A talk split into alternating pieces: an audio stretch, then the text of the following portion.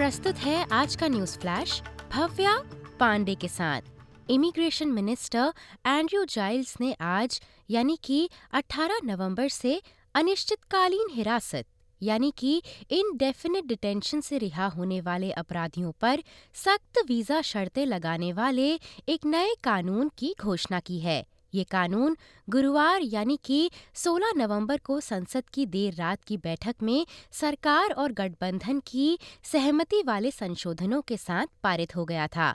प्रधानमंत्री Anthony Albanese ने खुलासा किया है कि एपीईसी शिखर सम्मेलन में उन्होंने चीनी राष्ट्रपति शी जिनपिंग के साथ अलग से लंबी बातचीत की थी। इस शिखर सम्मेलन में भाग लेने के लिए प्रधानमंत्री को आलोचना का सामना करना पड़ा है, जहाँ विपक्ष द्वारा कहा गया है कि उन्हें घरेलू मुद्दों से निपटने के लिए ऑस्ट्रेलिया में ही रहना चाहिए था। बात करें इसराइल पैलेस्टाइन संघर्ष की तो यूरोपियन यूनियन के उच्च प्रतिनिधि ने गाजा में संघर्ष के राजनीतिक समाधान का आह्वान किया है और कहा है कि दो राज्य समाधान, शांति का एकमात्र व्यवहार्य मार्ग है। यूरोपियन यूनियन के जोसेफ बोरिल ने वेस्ट बैंक के रामेला की यात्रा की है, जहाँ उन्होंने फिलिस्तीनी प्राधिकरण के प्रतिनिधियों से मुलाकात की। वहीं विक्टोरियन सरकार ने यहूदी और इस्लामिक स्कूलों में यहूदी विरोधी भावना और इस्लामोफोबिया से निपटने के लिए फंडिंग की घोषणा की है।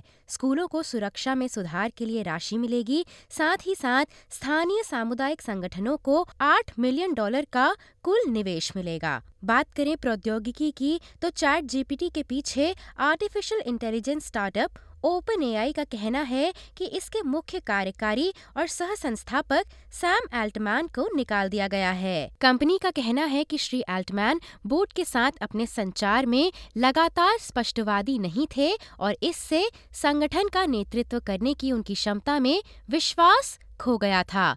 बात करें भारत की तो अहमदाबाद का नरेंद्र मोदी स्टेडियम अपने इतिहास का सबसे बड़ा मैच आयोजित करने को तैयार है। रविवार यानी कल 2023 एक दिवसीय वर्ल्ड कप का फाइनल मेजबान भारत और ऑस्ट्रेलिया के बीच इसी मैदान पर खेला जाएगा। माना जा रहा है कि क्रिकेट और फ़िल्म जगत के कई बड़े नाम इस मैच को देखने के लिए शामिल होंगे। इसी के साथ आज के समाचार यहीं समाप्त होते हैं।